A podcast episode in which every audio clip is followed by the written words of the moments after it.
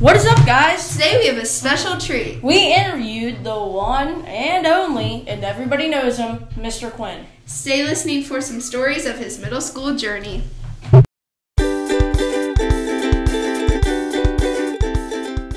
Welcome to Inside EHMIS, powered by Cult Vision. If you like what you hear, make sure to subscribe to us on Spotify.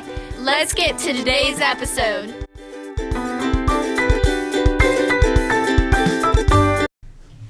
Mr. Quinn. How are you? Doing all right. Happy to be here today. Thank you for coming to do this interview with us today. Um, we are going to be asking you some questions of your middle, middle school experiences and All right. life in middle school. Should be a good time. Let's get started. So, to start, we were wondering what middle school did you attend, and at that school, who was your favorite teacher?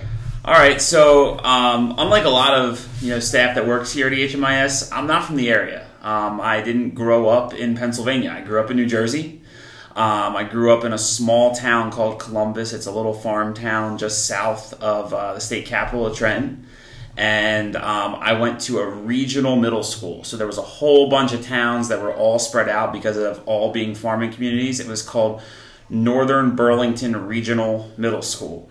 Um, and yeah, it was it's a long name, um, and there wasn't many kids there. Um, it was an older building, and I would have to say that one of my favorite favorite teachers there, and I had a couple, was uh, definitely Mr. Divacaris. Uh, Mr. Divacaris was uh, a science teacher, um, but you know when I was in middle school, like a lot of science stuff was still tech, textbook based but he really like kind of pushed the envelope back then and he took us outside and we did field trips a lot of the same stuff that you guys get to do now um, and it, i just always remember that sparking an interest in science and really just seeing how he taught kids made me end up wanting to be a teacher That's cool.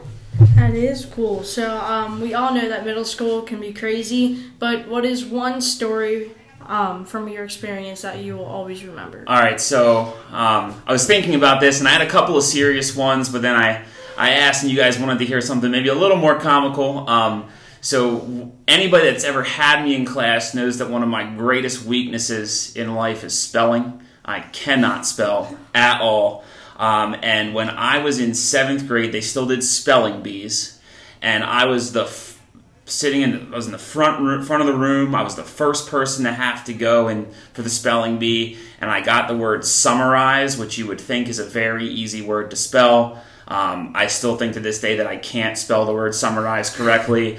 I got it incorrect. Everybody else in the class got their first round word right, and I just had to sit there in the room while the whole spelling bee took place. Yeah, so seventh grade language arts. Never forget that. Um, so, although middle school can be chaotic at times, middle school students also know there can be many opportunities that open up.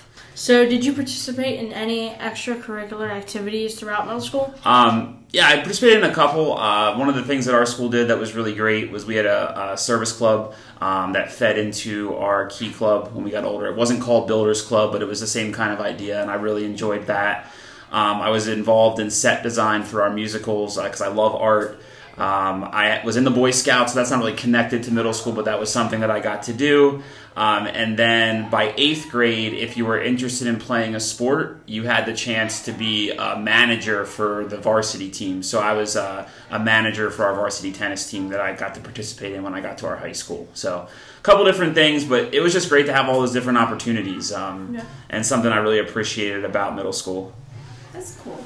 So, um, most students at EHMIS know that middle school can be tough or even unpredictable.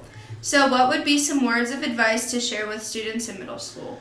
Um, and I really just see this every day, like working with you guys. Um, like nothing stands out to me more than your guys' ability to be yourself. Um, I appreciate it so much about the kids that we we teach here and get to work with and build relationships with. Um, so that's my advice to anyone. I think if you own who you are um, you don't worry about what others think, I think it makes you the best version of yourself. And I think if you can spread that knowledge and that wisdom to others, they're going to have a better middle school experience and then probably just a better life in general if you're happy with who you are.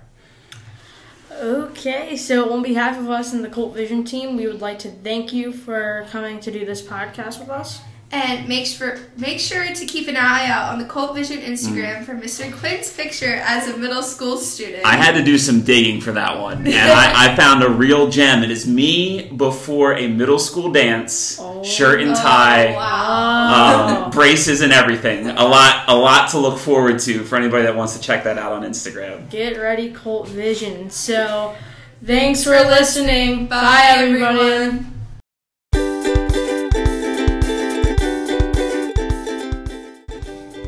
listening to Inside EHMIS, powered by Cult Vision. Follow us on Instagram to find out whenever our next episode drops.